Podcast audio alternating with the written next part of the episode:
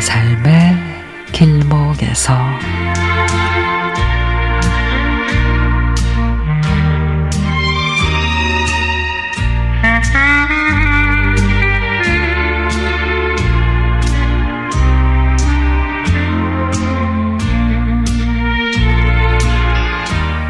시어머님이 다니시는 미용실에 산부자가 다 다닙니다.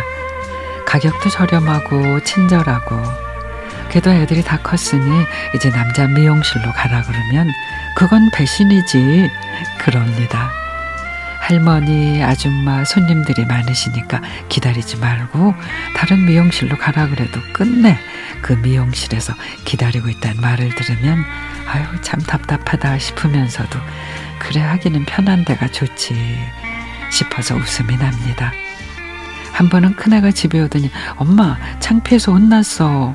아니 머리를 자르려고 의자에 앉았는데 아줌마가 아이고 낮에 할머니 오셔서 머리하고 가셨는데 손자랑 텔레파시가 통했네.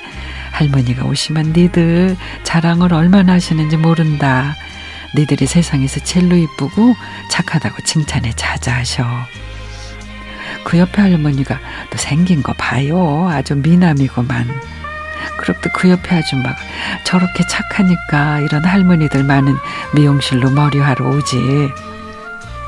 거울로 계속 보, 보시면서 그래서 창피해서 죽는 줄 알았어. 가만히 눈 떠서 보면 거울로 계속 보고 계시다가 계속 그런 얘기 하시고.